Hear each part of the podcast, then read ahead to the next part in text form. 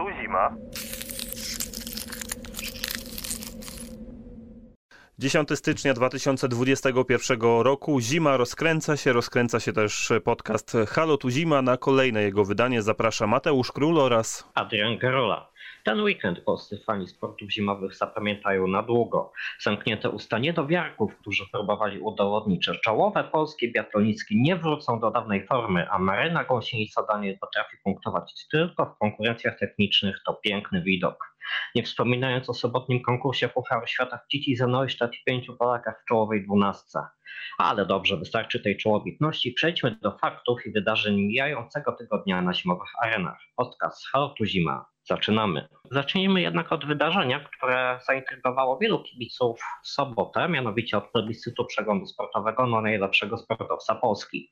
Jak wiadomo, trzy osoby z zimowego grona sportowców znalazły się w czołowej dziesiątce, a pomyśleliśmy, że zorganizujemy taką wewnątrz redakcyjną, wewnątrz podcastową dyskusję na temat tego, kto nas najbardziej zaskoczył w mijającym już roku 2010. A są z nami Marek Cielec. Witam serdecznie. Jarosław Gracka, obaj ze portalu sportsinter.pl. Dobry wieczór Państwu a także Radosław Sarnik z portalu wintershoes.pl. Witam serdecznie wszystkich słuchaczy. No właśnie, Kamil Stoch zajął y, w tym plebiscycie trzecie miejsce, przegrywając z Robertem Lewandowskim i Igą Świątek. W czołowej dziesiątce był również Dawid Kubacki na dziesiątym miejscu i reprezentująca short track Natalia Maliszewska, która zajęła bodajże szóste miejsce. Zgadza, zgadzacie się z tymi ocenami?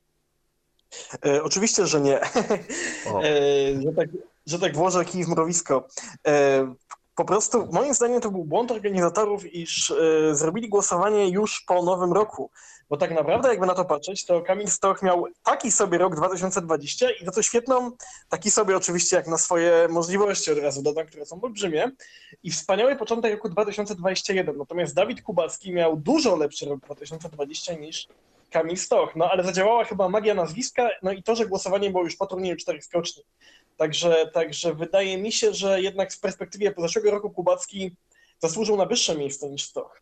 Ja bym tutaj sprostował, że głosowanie zaczęło się dużo szybciej, natomiast niepotrzebnie jest przedłużane SMS-ami po nowym tak, roku. Tak, tak. To miałem na myśli właśnie, że to przedłużenie, że powinno po prostu było zamknąć się to głosowanie 31 grudnia 2020 i jak to mówią starożytni Brytyjczycy, the end. Chyba, chyba to rzeczywiście byłby lepszy pomysł, e, zwłaszcza, że wtedy turniej czteroskoczni jest tylko w tej początkowej fazie, więc pewnie by nie miało to żadnego wpływu, a tak a jednak trochę może to wybaczyć wyniki. Tak, Kubacki padł ofiarą sukcesu Kamila Stocha, bo dziesiąte miejsce dla zwycięzcy turnieju czterech skoczni, bądź co bądź w roku 2020. Taka marna nagroda, żeby być dziesiątym sportowcem Polski. No a Kamil Stoch wygrał jedynie rower, mimo wszystko zawody z mniejszymi tradycjami niż TCS. No ale kibice pamiętają to, co najświeższe. No tak naprawdę nie wiadomo, czy Kamil Stoch w ogóle pokona na przykład Dawida Kubackiego w bieżącym sezonie Pucharu Świata, bo w końcu jego przewaga nie jest jeszcze aż taka wysoka, a Dawid może wystrzelić z taką formą jak w zeszłym sezonie. Kamil Stoch ją nieco stracić. No również troszkę tego nie rozumiem i myślę, że tego typu plebiscyty powinny się kończyć albo trochę wcześniej, albo nawet może trwać cały rok i punkty może byłyby zbierane jakoś miesięcznie. Sam nawet nie wiem, jak to mogłoby wyglądać. No z drugiej strony też trzeba zwrócić uwagę na fakt, że ten plebiscyt to jest po prostu plebiscyt popularności i w którym momencie roku by się nie odbywał tak naprawdę, to zawsze będzie ktoś, kto będzie korzystał na tym, że sukces odniósł przed chwilą. Jasne, tu byłoby pewne rozwiązanie, tak jak mówicie, że zakończyć głosowanie przed końcem roku. Natomiast no, też trzeba powiedzieć, że Dawid Kubacki no niewiele moim zdaniem robi w tym kierunku, żeby jakoś marketingowo swoje nazwisko mocniej wybić. To nie jest człowiek, o którym się mówi nawet bardzo dużo po wielkich sukcesach. No proszę zwrócić uwagę, co się stało po e, Mistrzostwach Świata, jak zdobył złoty medal. No jak Stoch zdobywał złoty medal swój pierwszy, to była cała ścieżka kariery w wiadomościach i innych e, tych e, różnych serwisach informacyjnych pokazywana, a w przypadku Kubackiego to wszystko było tak, no zdobył ten medal fajnie, super, jest wielki sukces Kubackiego, ale za 3-4 dni już prawie nie było o nim słychać. Także myślę, że tutaj też jest kwestia tego typu, że, że tutaj jednak trzeba to nazwisko sobie dość mocno mocno wyrobić, a teraz no, w polskich skokach nie jest o to łatwo, mimo wszystko, no bo jednak mamy cały czas skaczącą legendę i mocną drużynę. W związku z tym on na tym cierpi, ale też w trakcie tego plebiscytu była inna kontrowersja, bo sam fakt, że, że Kubacki przegrał z Natalią Maliszewską, no to to to mimo wszystko, że się cieszę jako e, człowiek, który uwielbia sporty zimowe, że, że znalazła się ona w top 10, no to szóste miejsce to gruba przesada. Wiesz, oboje, oboje przegrali z e, Kajetanem Kajetanowiczem, który zajął trzecie miejsce w klasyfikacji generalnej mistrzostw świata w WRC 3, czyli to trochę tak jakby był trzecim skoczkiem Fiskapu czy jakiegoś pucharu niższego. No, to tak jak było, że w, pamiętam, za, od, od, początku są kontrowersje, jeśli chodzi o ten plebiscyt, bo pamiętacie, jak kiedyś wygrał na przykład Robert Kubica i to po Igrzyskach Olimpijskich wygrał z tymi, z medalistami olimpijskimi. E, no jeśli chodzi o to, to na przykład ja zupełnie nie ogarniam tych sportów walki, ale znowu fani MMA byli zawiedzeni, że Błaszkiewicz był tak nisko, bo podobno odniósł jakiś niewiarygodny sukces. Tak jak mówię, tak jak znam się dobrze na sportach zimowych, tak to jest dla mnie terra incognita, więc tu zawsze będą kontrowersje. E, skoro, skoro mamy nominację dla rajdowca z e, jakiejś tam trzeciej ligi, myślę, że tutaj, tutaj ze strony narciarstwa albyskiego mógłbym nominować Marynę Gąsienicę Daniel, tak. która wygrała, wygrała w 2020 roku zawody Pucharu Europy, co pewnie moglibyśmy tutaj uznać za porównywalny sukces lub nawet większy. A rzeczywiście jest to dość kontrowersyjne, że aż tak wysoko się znalazł. Ja nawet zastanawiałem się, czy w ogóle nominacja w tym przypadku była właściwa. Zgadzam się. Dla mnie jeszcze inna kontrowersja, ale to akurat Polsat, więc musieli to zrobić, e, że była nominacja dla siatkarza. No umówmy się, no, siatkówka w minionym roku to właściwie nie grała. No nie wiem, ja przynajmniej nie kojarzę, ewentualnie jakieś ligi czy jakieś rzeczy, ale no moim zdaniem no trudno, jeżeli już robimy w roku pandemicznym plebiscyt, e, a siatkówka za bardzo się nie wyróżniała, no to nie róbmy nic na siłę, bo nagle znalazł się ten człowiek w dziesiątce i to też była dla mnie jedna z większych żenad, że Wilfredo Leon był w dziesiątce. Tak, Ale szczególnie, że podkreślmy, że Leon zdobył Superpuchar Włoch jedynie ze swoim tak, klubem. To trochę tak Wojciech w piłki nożnej, gdyż też nie było, no Puchar, ta Liga Narodów w piłce nożnej to też nie są żadne poważne rozgrywki, tak samo w nie było żadnej ważnej imprezy reprezentacyjnej, ale jednak rozgrywki klubowe, ligowe toczyły się zarówno w piłce nożnej, jak i w siatkówce, więc e, tutaj nie uważam, że to było niewłaściwe. Natomiast rzeczywiście wielkich sukcesów Leon nie miał w tym roku, jedynie Super Puchar Włoch, no to zdecydowanie za mało. Porównując go chociażby do Dawida, do Dawida Kubackiego, myślę, że też nie powinien znaleźć się wyżej. Ale gdybyśmy spróbowali wytypować nasze top 3 zimowych dyscyplin mijającego sezonu, to jakby to waszym zdaniem wyglądało? Chodzi o Polskę czy świat? E, chodzi o Polskę i chodzi wyłącznie oczywiście o dyscypliny zimowe. E, moim zdaniem wyglądałoby to tak. Na pierwszym miejscu Dawid Kubacki za rok 2020. Na drugim miejscu Kamil Stoch a na trzecim miejscu Piotr Żyła, no, albo ewentualnie Monika Hojnisz-Starenga. No nie było za bardzo sukcesów w innych dyscyplinach. No oczywiście, przepraszam, Natalia Maliszewska jak najbardziej w short ale to jakby wykracza poza moje główne nurty zainteresowań sportów zimowych, więc mogłem o tej wspaniałej dziewczynie zapomnieć, a jednak zasłużyłaby na trójkę. No ja podobnie. Kubacki pierwszy, Maliszewska myślę druga, bo jednak osiągnęła trochę większy sukces tak globalnie niż Kamil Stoch. Wiemy, wiemy, że jednak short track w Polsce jest bardzo niszową dyscypliną. Ta popularność jest niewielka. To i tak sukces, że udało jej się tak wysoko zajść w tym plebiscycie. Natomiast trzeci Kamil Stoch. E, ja mimo wszystko postawiłbym na skoczków również tak jak e, Jarek wspominał, no jednak e, tutaj rzeczywiście Polska jest wiodącą nacją. Dawid Kubacki, Kamil Piotr Wieła. Niestety chciałbym, żebyśmy mieli więcej tych sportowców w czołówce w innych dyscyplinach zimowych, natomiast chyba musimy jeszcze poczekać na, na inne lepsze lata. No ja prawie się tutaj podpiszę pod wszystkimi, ale tak chyba bliżej mi do do Radka, bo dałbym na pierwszym miejscu Dawida, na drugim miejscu dałbym Kamila, a na trzecim Natalię Maliszewską. Natomiast jeśli byłaby taka kategoria jakiegoś wyróżnienia, nie wiem, młodego człowieka, który debiutuje, gdzieś tam się pokazuje, to na pewno bym zwrócił uwagę na e, oczywiście Izabelę Marcisz i jej medale na Mistrzostwach Świata Juniorów, ale chyba juniorów pod uwagę tu nie bierzemy, prawda? No, no chyba nie, o ile juniorzy oczywiście nie osiągnęliby czegoś w sporcie seniorskim. Ja osobiście trzymałbym się czołówki naszych skoczków narciarskich i Dawida Kubackiego osiągnięcia w mijającym roku stawiam oczywiście przed Kamilem Stofem, a jako trzeciego dałbym Piotra Żyła, podobnie jak Jarek. No dobrze, proponuję, żeby tę część rozmowy zakończyć i Adrian zaprezentuje nam newsy z minionego tygodnia. Halo tu newsy. Piękna sobota w Kitize Neustadt i nieco słabsza, ale nie fatalna niedziela. Kamil Stoff wygrał pierwszy konkurs na Hochfist Szance, wyprzedzając Halvora Egnera Graneruda i Piotra Żyłę. Dziś Polaków zabrakło na podium, wygrał Granerud przed Danielem Andretambe i Stefanem Kraftem. Dzisiejszy zwycięzca lideruje w klasyfikacji generalnej Pucharu Świata, a Stock jest trzeci. Jesse Diggins i Aleksander Bolszunow zwycięzcami 15. edycji Tour de Ski. Triumf Amerykanki to pierwszy przypadek wygrania imprezy przez osobę spoza Europy. Wieloetapowe zawody ukończyła jedna Polka, Izabela Marcisz, zajmując 26 miejsce. Kolejne punkty Maryny Gąsienicy Daniel. W Sankt Anton supergigant wygrała Lara Gutberami, a Polka zainkasowała 4 oczka za 27 miejsce. Monika Hojnisz Starenga wraca do formy. 17 i 6 miejsce wywalczone w biatlonowych startach w Oberhofie to jej najlepsze wyniki w sezonie. Najlepsza dwukrotnie Tyril Eckhoff. W bobslejowych Mistrzostwach Europy 3 złota dla Niemców. Francesco Friedrich wygrał w dwójkach i w czwórkach, a Laura Nolte w zawodach kobiet. Polacy nie startowali.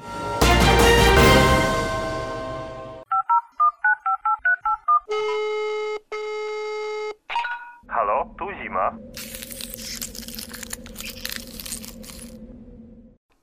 To były newsy programu Halo tu Zima, a teraz przejdźmy może do stałych punktów naszego programu. Sukcesy, porażki, zaskoczenia, kontrowersje, od wyboru do koloru.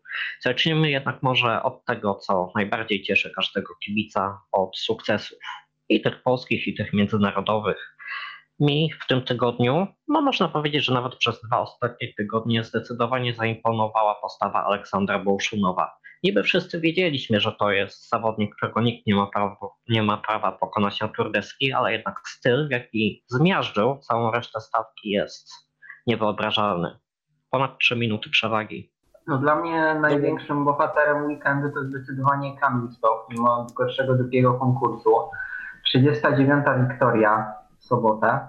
I pamiętajmy, jak kapitalna historia właśnie dzieje się na naszych oczach. Niemal równo 10 lat temu w Zakopanem Swoje 39. zwycięstwo w Pucharze Świata odniósł Adam Małysz, a dwa dni później po raz pierwszy wygrał właśnie Kamil Stok, bohater tego weekendu.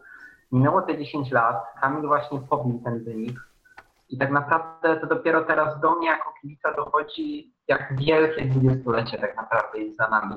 20 lat fenomenu, ciągłych sukcesów, które ciężko będzie nam powtórzyć w jakimkolwiek sporcie, żeby po prostu zachować ciągłość dwóch tak fantastycznych postaci. I ogólnie występ w sobotę naszych był bardzo dobry. Po pierwszej serii czterech zawodników w czołowej piątce. Ostatecznie były pozycje 1, 3, 5, 7. Dzisiaj trochę gorzej, no ale wiemy, dużo jednak jest kwestią warunków. Ten weekend także tak było. Ja oczywiście się z Radkiem zgadzam co do tego największego e, sukcesu, ale chciałbym też wskazać na sukces e, spoza skoków. Oprócz wspomnianego Bolszunowa, dla mnie piękna historia wydarzyła się dzisiaj na Alpe Czermis, e, jeśli chodzi o biegi narciarskie kobiet i Jessie Diggins, która wygrała Tour de Ski. Dla mnie to jest niebywałe, bo bo wiemy, jakie ona miała problemy jakieś zdrowotne.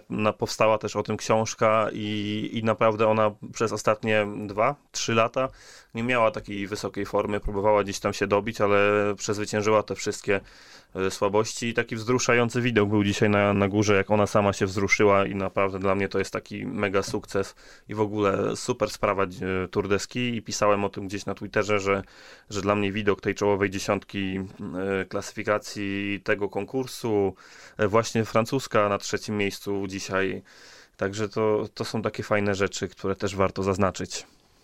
No sam mam wrażenie, że Jessie Dickens napisała taki nowy rozdział do swojej książki, bo naprawdę to, co zrobiła przez ostatnie dwa tygodnie, swoje piękne biegi na dystansach, jak również w sprintach, no tak naprawdę nie miała słabszego dnia.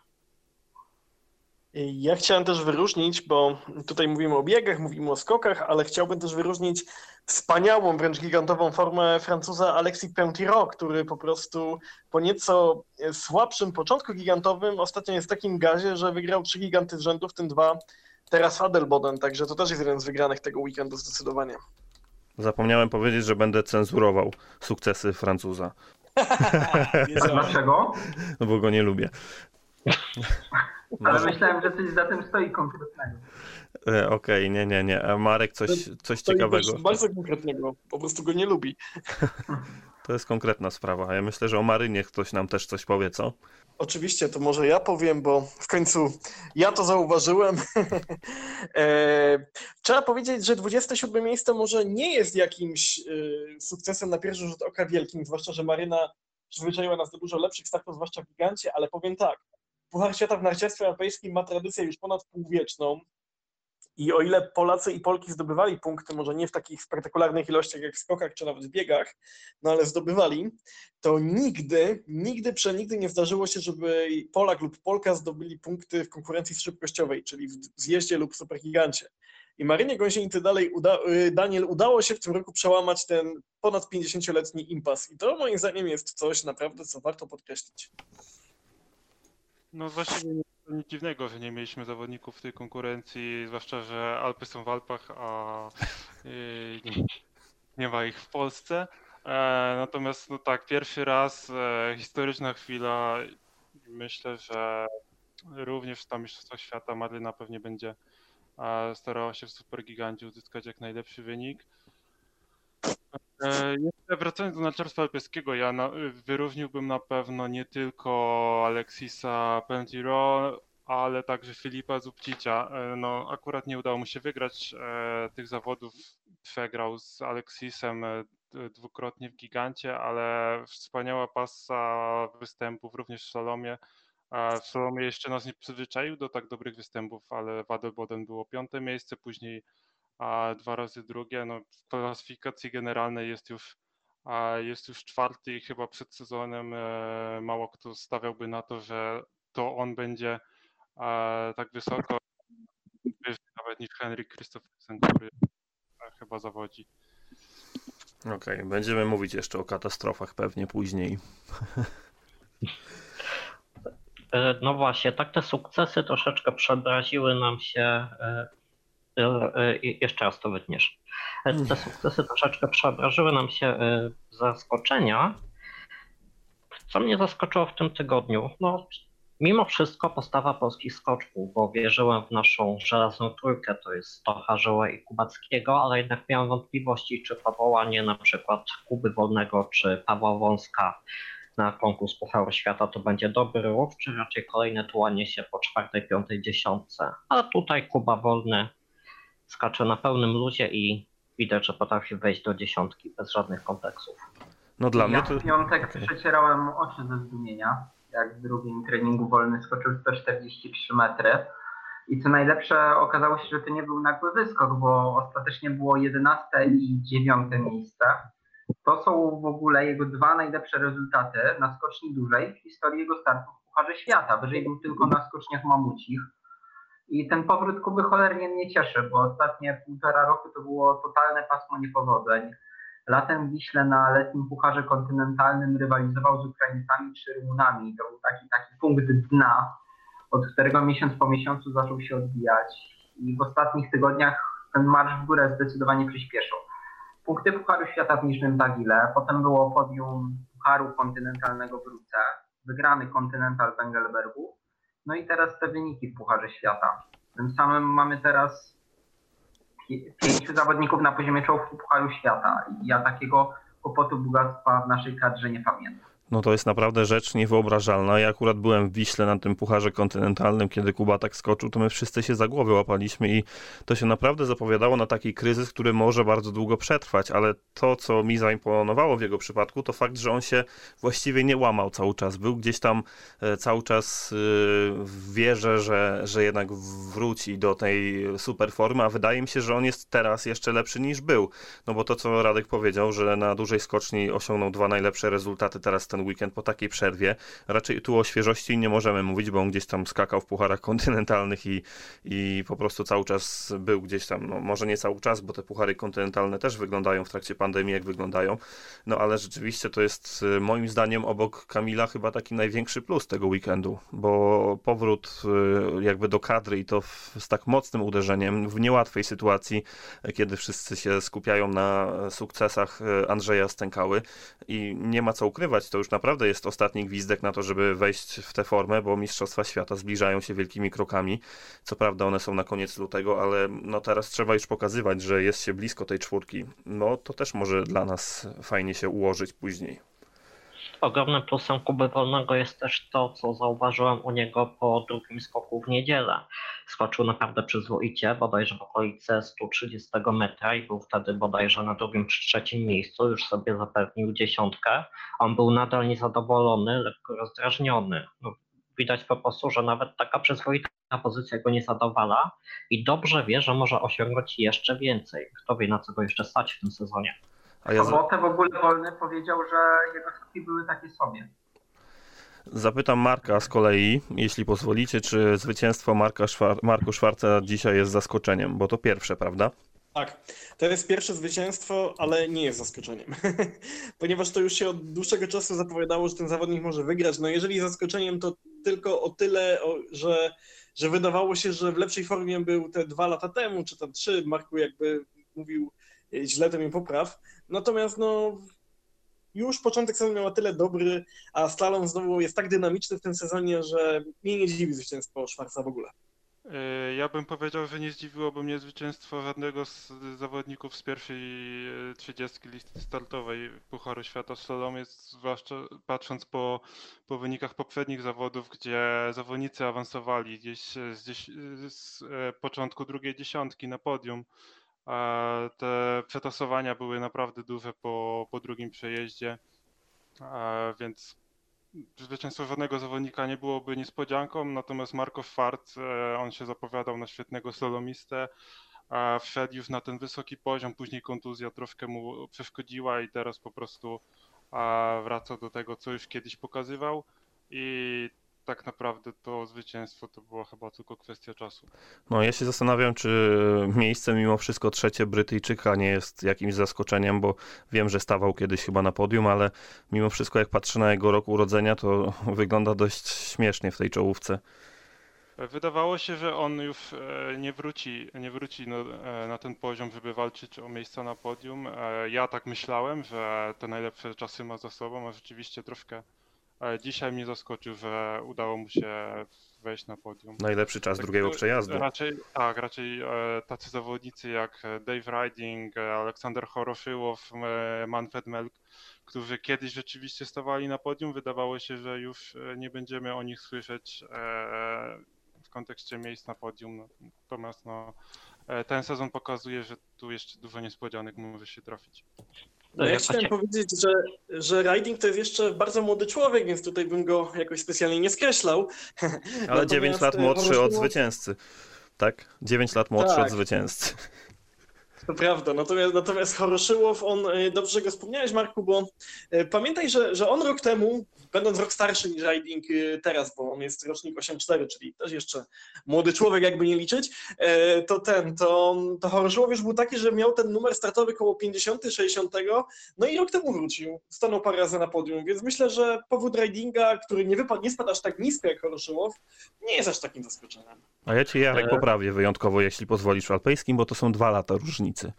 8,6 i 8,4. Tak, tak, dwa, dwa, lata, tylko że Horoszyło wrócił rok temu, czyli był rok starszy niż Riding teraz. A, okej. Okay. Matematyk. Kurde, wytnę to. Byłem, byłem na matwizie w liceum, musicie mi wybaczyć. E, no tak, no to przejdźmy teraz do może nieco smutniejszych rzeczy, mianowicie no porażki takiego, takiego jednak zawodu, zwłaszcza dla polskich kibiców, mianowicie widok trakcie jednego z etapów Tour de Ski, biegu interwałowego i czterech Polaków na czterech ostatnich miejscach po połowie dystansu. No, regres niemiłosierny w porównaniu z zeszłym sezonem. Co się dzieje? No ja myślę, że będę musiał napisać wkrótce maila do trenera Bauera, bo rzeczywiście wygląda to tak, że przed rokiem zrobili, nawet bym zaryzykował dwa kroki w przód, a teraz z cztery do tyłu.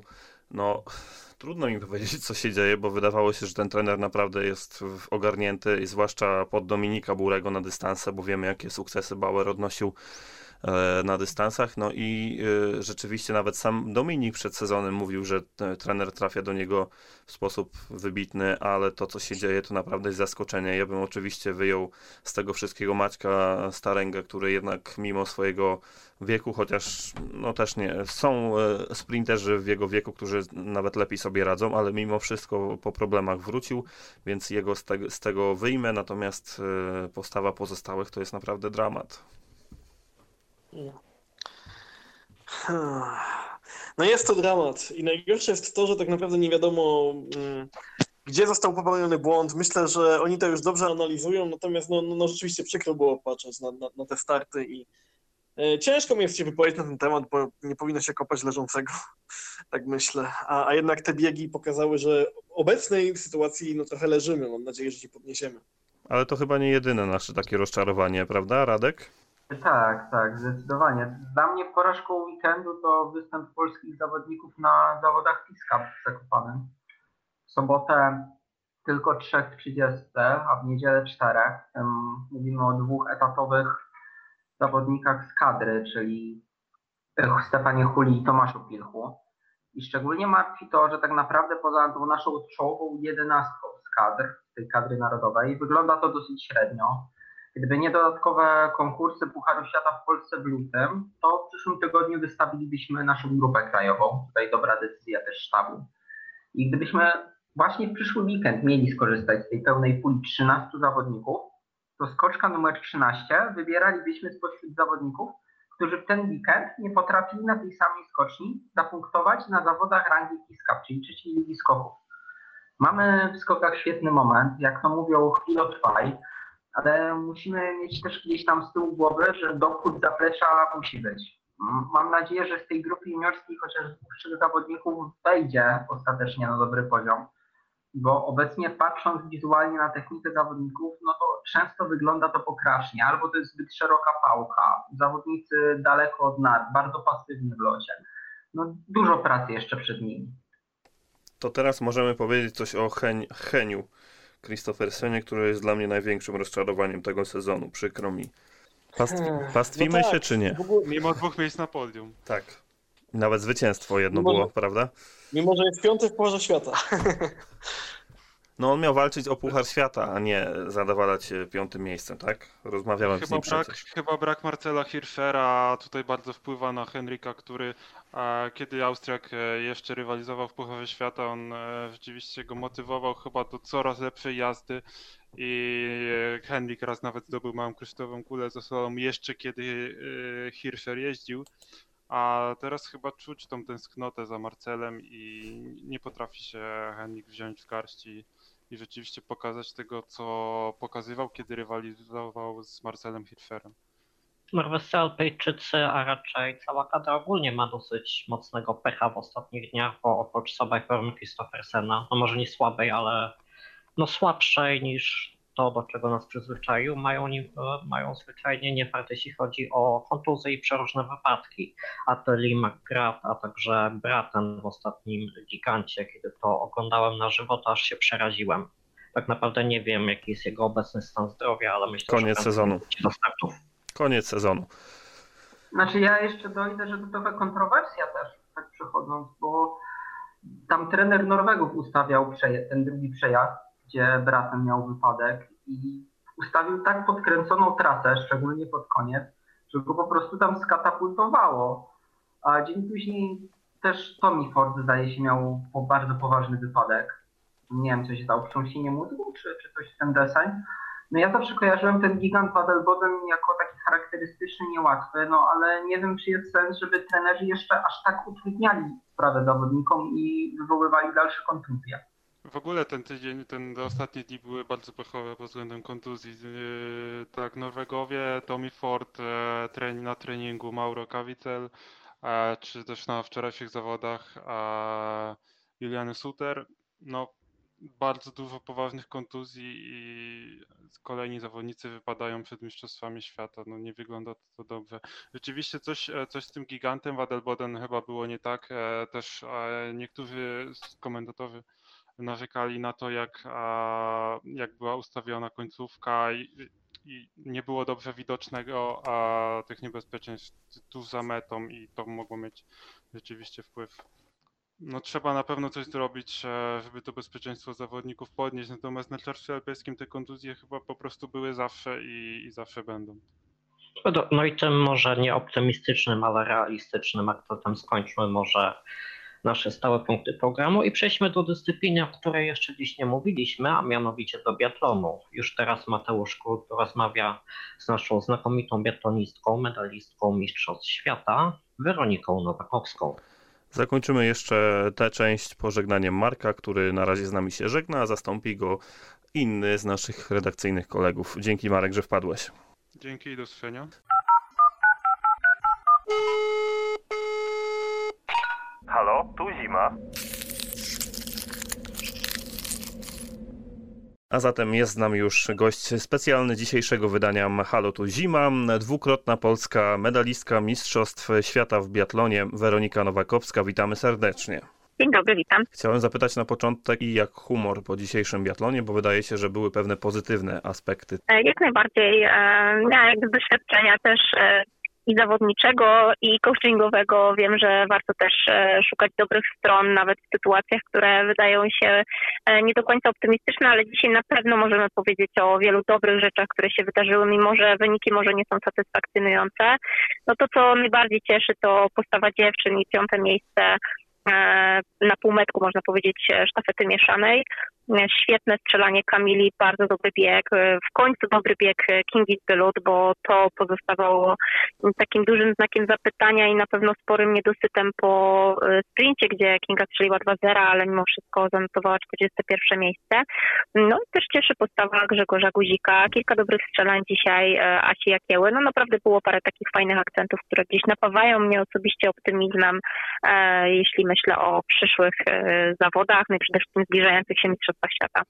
No właśnie, ja tak się zastanawiam, jak, jak pani jako była zawodniczka, też wie pani, co to znaczy trudny moment. E, no i ten początek sezonu w ogóle dla naszej ekipy był e, trudny. I czy trudno się komentuje coś takiego, zwłaszcza, że sama pani kiedyś zawodniczką była? Bo słyszałem, że ktoś się tam domagał od pani jakichś mocnych komentarzy. No, generalnie ludzie zawsze się czegoś domagają i e, po prostu ja nie jestem zupą pomidorową, żeby wszyscy mnie lubili, żeby wszyscy lubili mój komentarz e, i mam do tego naprawdę duży, duży dystans, to, że dotykam to czasami publicznie też takich tematów, to po prostu uważam, że warto o tym mówić i, i pokazać swoje stanowisko. Natomiast e, no oczywiście początek sezonu był bardzo trudny. Mm, z jednej strony można powiedzieć, było to niezrozumiałe, ponieważ dostałam taką informację ze strony Polskiego Związku że wszystkie zgrupowania zostały zrealizowane, że zaledwie o pięć dni zostało tylko przesunięte ostatnie zgrupowanie. Poza tym dziewczyny wykonały plany, miały wszystko, co jest im potrzebne i tak dalej, i tak dalej. No mimo wszystko te wyniki nie były satysfakcjonujące, no ale ja znam troszeczkę, że tak powiem, niemiecką szkołę biatlonu i wiem, że Niemcy mają taki styl, że ze startu na start coraz bardziej się nakręcają i im bliżej głównej imprezy i końca sezonu, tym w lepszej formie oni są. No i tutaj dziewczyny nasze, bo przede wszystkim o nich mówię, trenuję z Michelem Grajcem i widać, że one po prostu teraz jakby zyskały troszeczkę taką lekkość, napędziły się tymi e, pierwszymi występami. E, no i jest coraz lepiej, na pewno duży optymizm wlało w moje serce Monika Hojnisz przed swoim przede wszystkim wczorajszym występem, ale i ten sprint był całkiem całkiem udany. E, no, byłam mocno zaniepokojona po grudniowych występach. Przede wszystkim martwiło bieg, bo strzelanie, można powiedzieć, czasami wręcz z dnia na dzień potrafi się poprawić. Trudno tutaj mówić o tego typu cudach, e, jeśli chodzi o, bieg, bo tę mhm. część e, biatlonowego dwuboju jest po prostu znacznie trudniej poprawić, ale teraz jestem spokojniejsza i myślę, że im bliżej Mistrzostw Świata, tym dziewczyny będą lepiej, lepiej biegać. No i panowie także. No właśnie, tak w przypadku Moniki to e, szczerze mówiąc zastanawiałem się sam, jak już tak mówimy o niej, e, czy przypadkiem te problemy zdrowotne, jakie ona miała, no bo wspomniała Pani, że Związek informował o tym, że e, że prawie w 100% udało się to wszystko zrealizować. O tyle Monika miała jakieś tam przerwy. Wiemy, że wycofała się z pewnego startu letniego, prestiżowego, powiedzmy, oczywiście, jak na tę porę roku. No i tak się zastanawiam, czy to też nie miało wpływu jakoś na ten początek sezonu w jej wykonaniu. Bardzo możliwe. Każda dziura e, w planie treningowym pozostawia jakby e, po prostu dziurę i, i, i, ten mur, który się buduje z małych cegiełek, gdzieś jest pewnie nie do końca szczelny i w takich sytuacjach to wychodzi. Natomiast, e, tak jak powiedziałam, miałam ogromne wątpliwości co do tegorocznej formy Moniki, również ze względu na jej problemy zdrowotne, które miała mhm. latem. Natomiast bardzo uspokoiło mnie to, co zobaczyłam w ten weekend.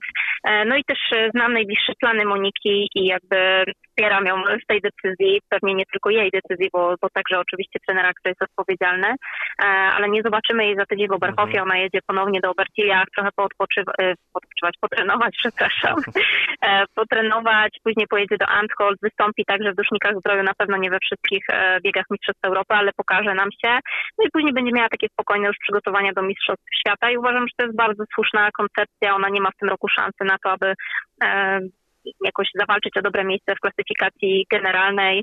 E, natomiast w pojedynczych biegach, a przede wszystkim na głównej imprezie, on może przygotować e, dobrą formę. No i podjęła taką decyzję, uważam, że bardzo słusznie. Dobrze też jej zrobił e, powrót do Bertiliach w grudniu, kiedy też zrezygnowała z jednego Pucharu Świata w Hochfilzen. Mm, także jakby wspieram ją w tej decyzji. Rozumiem, że dla niektórych ludzi może to być niezrozumiałe, ale ja jako była zawodniczka myślę, że ona wie, co robi, wie, trener też wie, co robi i po prostu trzymam kciuki za powodzenie tego planu pokazali nam rok temu, że wiedzą co robią, bo tam też pewne chyba starty były odpuszczane, co prawda pojedyncze, ale pamiętam, że, że to przyniosło fajny efekt w postaci wysokich miejsc na Mistrzostwach Świata, a, a tak sobie myślę po wczorajszym występie, że, że to szóste miejsce wczoraj odebraliśmy jako super wynik, a czasami w tamtym sezonie, jak Monika zajmowała czwarte miejsce na Mistrzostwach Świata, to niektórzy kręcili nosem. Trochę to ten punkt widzenia jednak zależy od punktu siedzenia, prawda?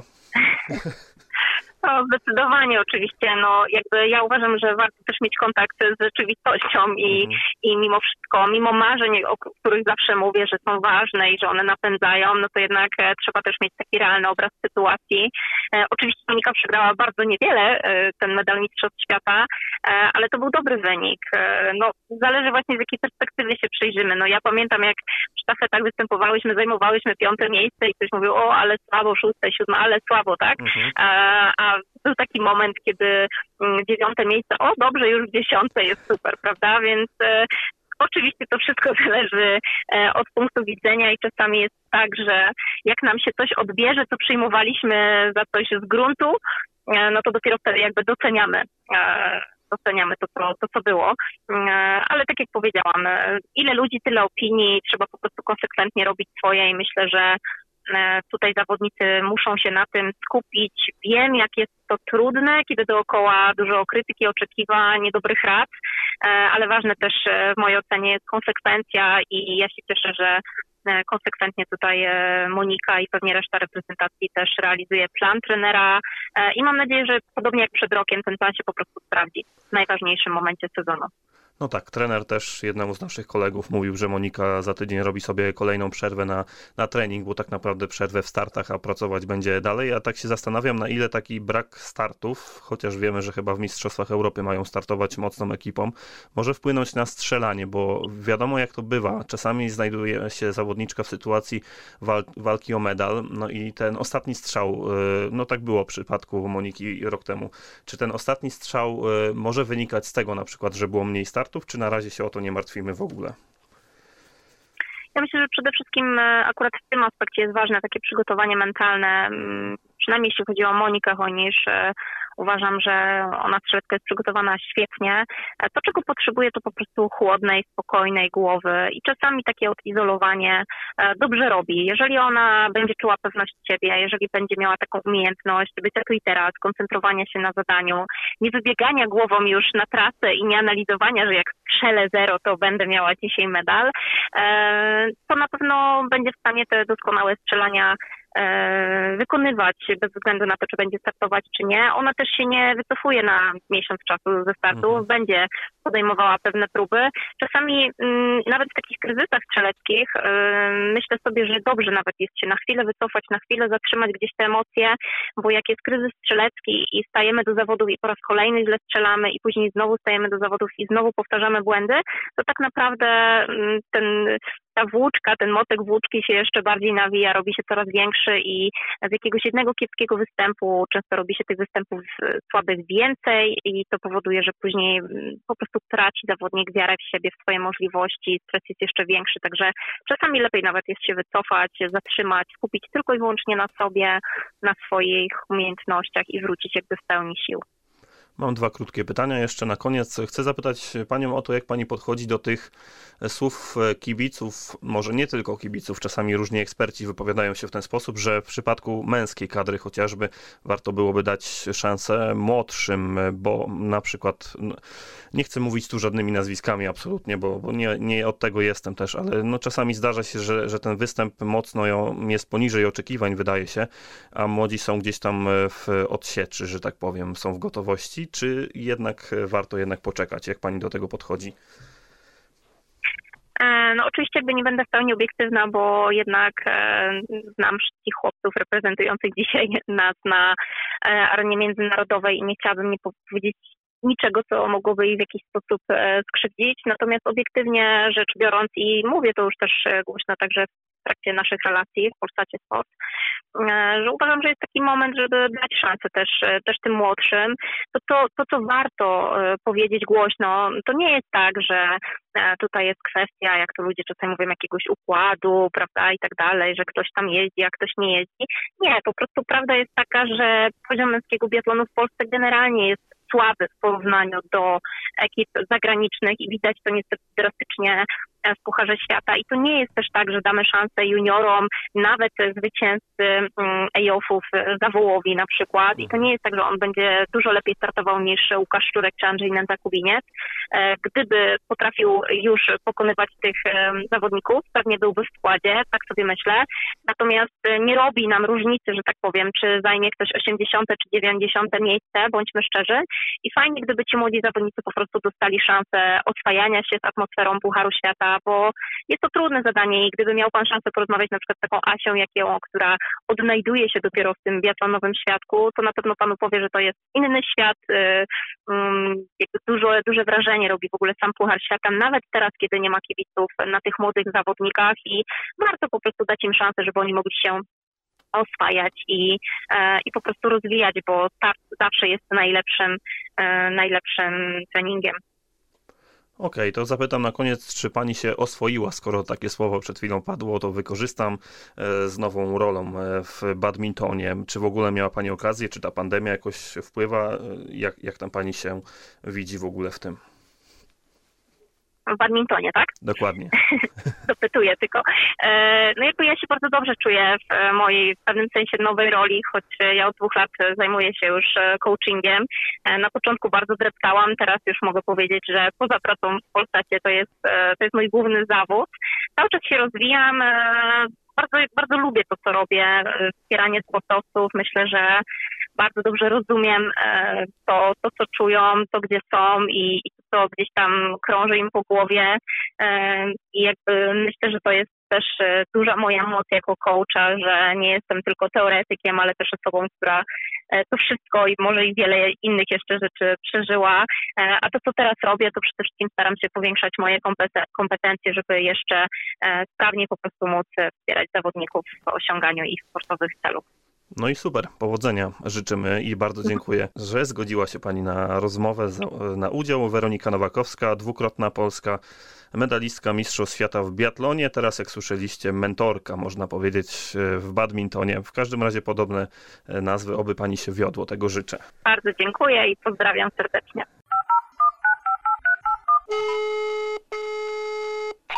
Halo, tu zima. Wiemy już, drodzy Państwo, co powiedziała nam Weronika Nowakowska o biatlonie, o tym jak reaguje na to wszystko, co się dzieje. Sporo powiedziała nam, jeśli chodzi o opinię na temat e, tego, czy powoływać juniorów zamiast seniorów. Za chwilę o tym porozmawiamy, ale na początek proponuję skupić się na największym pozytywie zdecydowanie, czyli powrót do wysokiej dyspozycji. Tak trzeba to określić. Moniki Hojnisz-Staręgi. Zanim o tym porozmawiamy, posłuchajcie, co powiedziała nam po wczorajszym super występie i szóstym miejscu w biegu pościgowym w Oberhofie. W samych superlatywach możemy się wypowiadać na temat Moniki, a dołączył do nas nasz kolega redakcyjny Mateusz Wasiewski. Witamy serdecznie.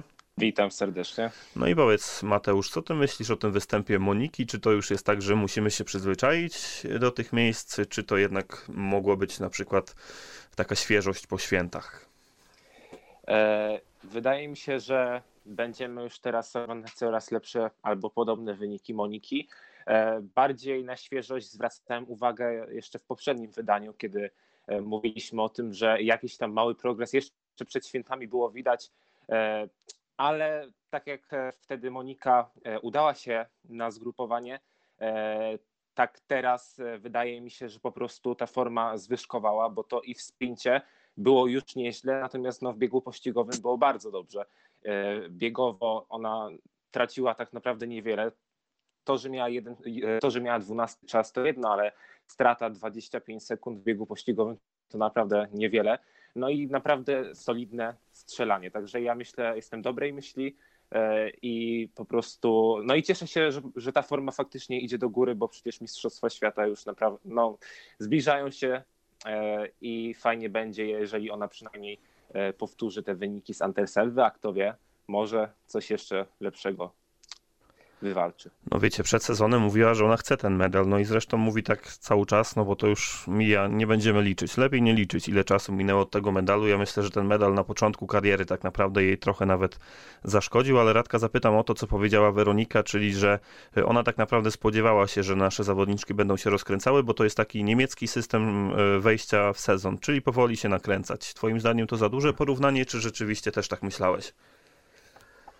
Znaczy, przede wszystkim bardzo byłem niezadowolony z tego, jak było na początku sezonu. Natomiast to, co się dzieje teraz, no jest to jakiś pozytyw. Wiemy, że Monika Chojnicz zmagała się z kontuzją w okresie przygotowawczym, stąd u niej ten slow start wydawał się czymś normalnym i tak naprawdę teraz to zgrupowanie, na które jedzie do odpuszczenia drugiego weekendu w, Ober, w Oberhofie, to jest też taki znak, że będzie dalej jeszcze pracować nad swoją dyspozycją, żeby ta forma przyszła właśnie na Mistrzostwa Świata. Puchacz Świata jest i tak przegrany, a tutaj można zyskać medal, czyli coś o wiele cenniejszego. Natomiast y, mimo tego, że coraz lepiej sobie radzą polskie biatlonistki, to dla mnie wciąż bardzo dużym kłopotem jest szybkość strzelania. Sprawdziłem sobie wyniki czasu strzelania z piątku i soboty.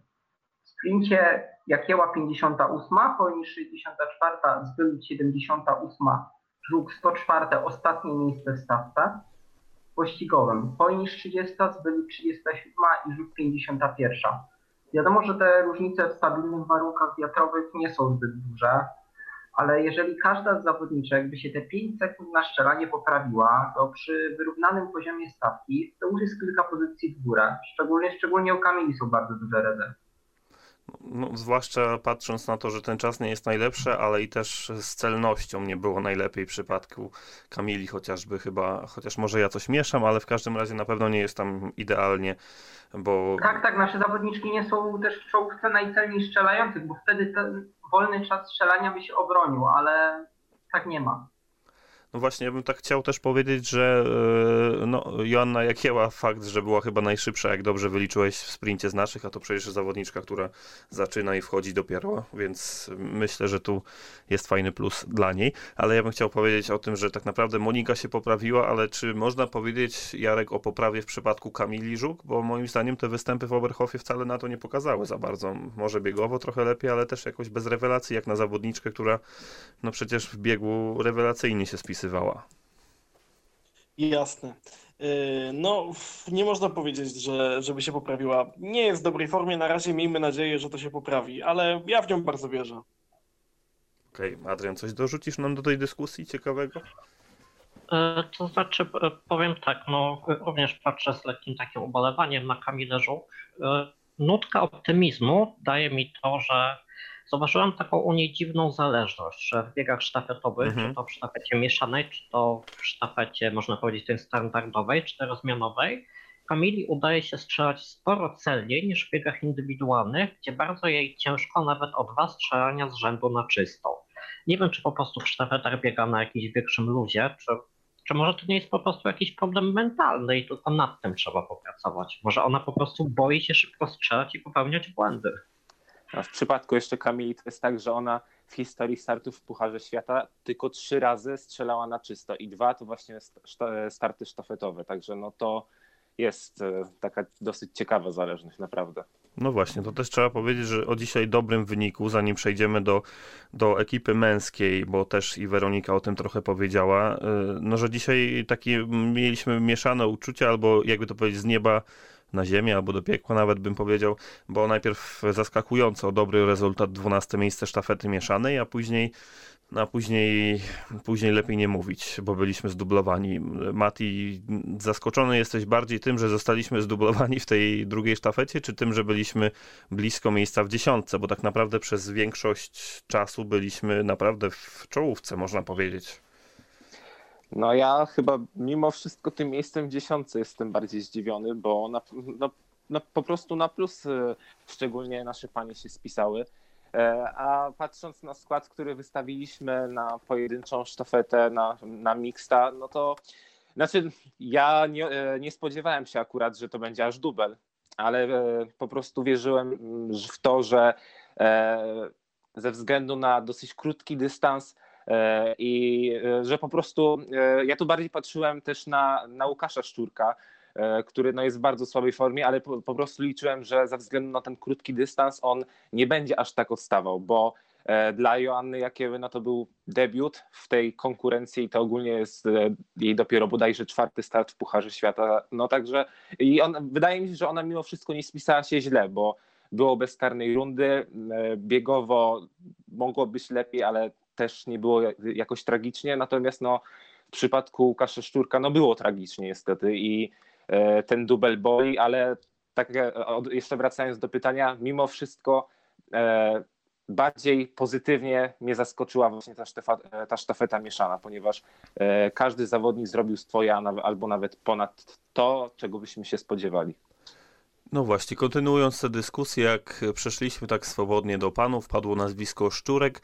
No ja mam takie, oczywiście zawsze może ktoś powiedzieć, jak jesteś taki mądry, to weź narty i karabin na plecy i biegaj i strzelaj. Pytanie jest tylko, czy czy jest sens w ogóle startowania w Pucharach Świata, jeśli czujesz, że jesteś zawodnikiem, który tak mocno odstaje i kiedy kamery cię pokazują, wyglądasz no, z całym szacunkiem, rzecz jasna, do człowieka, ale wygląda trochę jak rekreacyjne bieganie i, i no, to, co się stało dzisiaj w tej drugiej sztafecie zwłaszcza, to, to był naprawdę widok, y, którego ja raczej, raczej nie chciałbym więcej razy widać, widzieć. Radek, co myślisz o tym? O, ja się zgadzam, że nie ma absolutnie sensu wozić na wycieczki nas, naszych seniorów, może poza guzikiem. No, Szczurek czy Nędza Kubiniec biegają tak fatalnie, tak wolno, że kwestia strzelania nie ma dla nich jakiegokolwiek znaczenia, bo Nędza Kubiniec potrafi strzelić szybko, celnie. Ale co z tego, skoro co, czego my na szczelnicy nie zrobili, to i tak nie da to punktów Pucharu Świata. A biorąc pod uwagę, że nie są to zbyt perspektywiczni zawodnicy, to tutaj stanę w opozycji do Weroniki, no lepiej wziąć juniorów, bo, bo to czy zawodnik zajmie, nasz reprezentant zajmie 70., 80. czy setne miejsce, nie ma większego znaczenia, a doświadczenie zawodnikom się przyda, może to zmotywuje chłopaków do działania, jakieś efekty przyniesie. No, z drugiej strony można się zastanawiać, czy czasami e, zabranie juniorów, mówimy o facetach cały czas, rzecz jasna, nie w, może wprowadzić takiego chaosu w głowie rozwijającego się na przykład dobrze juniora, bo czasami pojawienie się w stawce najwyższej bez jakiegoś odpowiedniego przygotowania mentalnego może niestety trochę zaszkodzić w rozwoju kariery. Może nie zawsze takie zdarzają się takie przypadki, no ale pytanie, Jarek, czy warto ryzykować w tym przypadku? Jak ty to widzisz, jak podchodzisz do tego tematu w ogóle? E, mimo wszystko uważam, że należałoby bardziej, e, bardziej inwestować w juniorów, bo ta inwestycja się może bardziej opłacić. Ja wiem, że ci zawodnicy mają, mają pewne mają pewne y, zasługi dla kadry, ale uważam, że w obecnej sytuacji należałoby raczej jednak inwestować y, w młodych. Wiecie, mnie tutaj zastanawia też fakt, że pojawił się trener zagraniczny, fajnie. Grzegorz Guzik w Eurosporcie po sezonie wypowiadał się, że, że jemu potrzeba kogoś, kto dałby jakiś autorytet, miałby jakiś autorytet w jego oczach. Widocznie Kołodziejczyk nie miał takiego autorytetu, nie wzbudzał w nim takiego poczucia. No i właśnie, pojawił się ten zagraniczny trener. No i pytanie, czy to jest po prostu tak, żeby było, bo jest zagraniczny trener, czy my coś wiemy o nim, że on jest tak wybitny, a po prostu nasi są tak słabi, że nie da się z nich już nic wycisnąć. To jest moje takie pytanie na ten sezon. Co się dzieje? E, no, o tym trenerze raczej niewiele można było słyszeć. Ja, jak i pewnie zdecydowana większość, pierwszy raz w ogóle e, słyszeli to nazwisko i e, okej, okay, fajnie Norwek, no ale co z tego? No, narodowością e, tutaj nie pociągnie zbytnio treningów, e, a raczej po prostu doświadczeniem czy e, no, taką umiejętnością po prostu dobrego, dobrego prowadzenia kadry. A mnie zastanawia to właśnie, że zawodnicy, tak słysząc też z wewnątrz kadry, byli zadowoleni bardzo po e, obozie i każdy z tych zawodników był zadowolony bardzo z pracy z, tego, e, z tym trenerem i odczuli taką wyraźną różnicę po pracy z trenerem Kołodziejczykiem, a z tym trenerem odczuli, że to wszystko wyglądało lepiej, może i bardziej profesjonalnie, no, ale wyniki tego no, niezbyt pokazują. No, Zostawiłbym tutaj już Grześka Guzika. No, on zdobył punkty Pucharu Świata. Powiedzmy, że okej, okay, ale no, jeżeli chodzi o resztę, no to no nie widać tutaj, żeby faktycznie było dużo lepiej e, niż w trakcie e, treningów pod okiem trenera Kołodziejczyka. Adrian, tak się zastanawiam, czy właśnie w przypadku męskiego biatlonu nie lepiej byłoby zrobić czegoś takiego, jak zrobiliśmy w Polskim Związku Narciarskim po Justynie Kowalczyk, czyli właściwie wyczyszczenie e, z tych zawodniczek, które gdzieś tam startowały w Pucharach Świata.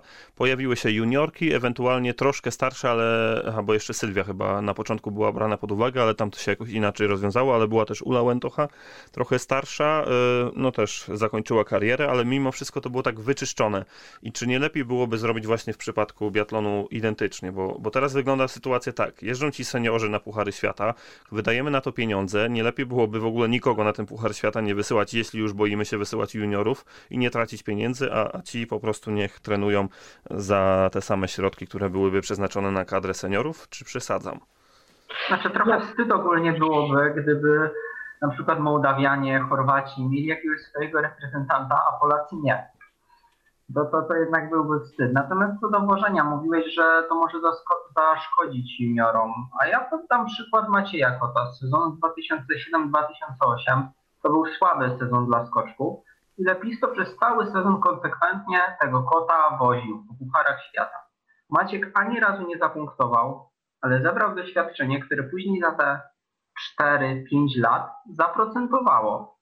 Dało mu więcej swobody w wejściu na dobry poziom. Okej, okay, ja tylko dałem przykład, nie, akurat nie zgadzam się z tą tezą. Ja tak jestem zorientowany na to troszkę pół na pół. Jeśli chodzi o kadrę męską, mogłoby to mieć moim zdaniem sens, zwłaszcza, że obserwujemy przeróżne imprezy biatlonowe na krajowym podwórku, choćby cały cykl o nazwie Celów Igrzyska, czy na przykład letnie biatlonowe Mistrzostwo Polski na nartowałkach i tą młodzież jednak widać. No nie zapomnijmy też o Marcinie Zawole, który jest mistrzem Igrzysk Olimpijskich Młodzieży, co, to co prawda nie jest jeszcze poziom Pucharu Świata, ale Pucharu IBU. Też tylko pytanie, czy na przykład wysłanie go na ten e, najwyższy poziom rywalizacji troszeczkę nie zabije w nim takiej żołki walki. Wiadomo, że nie jest jeszcze w stanie walczyć o najwyższe laury.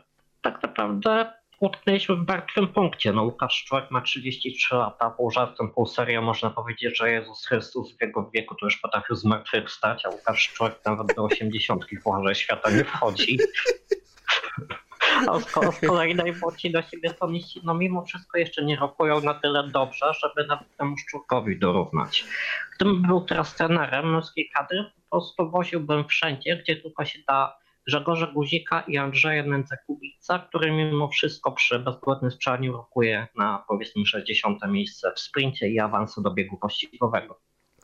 Okej, okay, wiecie co, pomału będziemy kończyli to wydanie. Adrian, trochę mnie rozwaliłeś tym porównaniem, ale muszę powiedzieć jeszcze o, o tym, że pojawiają się mat i szczególnie wie o tym takie głosy, żeby e, trochę tam młodsze też zawodniczki wysyłać, prawda? Możesz nam przybliżyć trochę ten temat i jak to wyglądało teraz, bo pokazało to na to, że jednak doświadczenie wygrywa jeszcze z młodością. E, no dokładnie, tutaj wśród fanów polskiego biatlonu pojawiają się takie głosy, żeby e, do Puchary Świata e, wziąć Darię Gębicką, Natalię Tomaszewską. Natalia Tomaszewska to już członkini, może nieoficjalnie, natomiast większość czasu przygotowawczego spędziła z kadrą A pod okiem Grajsa. No ale to już jest zawodniczka, która w, w tej grupie juniorskiej się nie znajduje, a niestety biegowo ona odstaje chociażby od e, czwartej z naszych, e, e, którą oglądaliśmy w, podczas tego weekendu z Joanną Jakiełą. I to ona odstaje sporo, a Joanna Jakieła nie, no nie uzyskiwała jakichś, jakichś dobrych rezultatów w biegu, żeby żeby myśleć jakoś pozytywnie o formie Natalii Tomaszewskiej, a z kolei Daria Gębicka, e, która w tamtym sezonie, ok, potrafiła mieć na poziomie juniorskim naprawdę dobre rezultaty, chociażby triumfowała w juniorskim Pucharze IBU, e, natomiast e, w tym sezonie to wygląda tak, że ona tak naprawdę zrównała się, biegowo to wygląda, na, to wygląda tak, że czasowo dorównuje jej Patrycja Stanek. E, no a o Patrycji Stanek nic tak naprawdę do tej pory się wśród fanów nie mówiło. No więc e, i też warto zauważyć to, że Daria Gębicka w tych e, sprawdzianach, w tych zawodach celu i w igrzyskach, które teraz były, znacznie biegowo przygrywała z, Magdalen z Magdaleną Gwizdoń. Także no, jeżeli chodzi o panie, to dla mnie na razie nie ma powodu, żeby ich brać, ponieważ poziom jednak jest mimo wszystko znacznie e, wyższy w kadrze A kobiet niż w kadrze A mężczyzn. E, no a te zawodniczki po prostu jakoś się szczególnie nie wyróżniają. Jeszcze na chwilkę się odwołując do panów, e, to niestety zauważyłem, że Marcin Zawłów bardzo spokojnie wszedł w ten sezon, bo on w tym momencie biega na poziomie pozostałych juniorów i no ja mam nadzieję, że on mimo wszystko rozwinie się w tym sezonie, bo ten e, no, złoty medal raczej przypadkiem nie był na tych młodzieżowych igrzyskach, natomiast w tym momencie on chyba nie ma takiej formy, żeby nawet myśleć o tym, żeby może go zabrać na jakieś zawody Pucharu Świata. No dobrze, skończymy już e, tę dyskusję o biatlonie dzisiaj. Weronika nam trochę powiedziała, trochę porozmawialiśmy o tym. Mam nadzieję, że w dalszej części sezonu i w przypadku panów, e, chociaż na razie trudno tego oczekiwać, e, to mimo wszystko trzymamy kciuki, życzymy wszystkiego najlepszego na trasach. Dziś podcast Halotu Zima gościł Jarosława Grackę ze, ze sportinwinter.pl. Dobranoc Państwu. Radosława Sarnika z wintershoes.pl. Dziękuję wszystkim za uwagę, pozdrawiam i dobranoc. Mateusza Wasiewskiego, sportsinwinter.pl. Dziękuję bardzo i życzę miłej nocy. Tradycyjnie, drodzy Państwo, zachęcamy Was do tego, żebyście wysyłali nam dźwiękowo lub tekstowo opinie na temat tego, co dzieje się na arenach sportowych na adres e, halotuzima.sportsinwinter.pl. Słyszymy się za tydzień o 21, a program prowadzili dla Państwa Adrian Gerula i Mateusz Król. Dziękujemy za uwagę. Do usłyszenia, miłego tygodnia.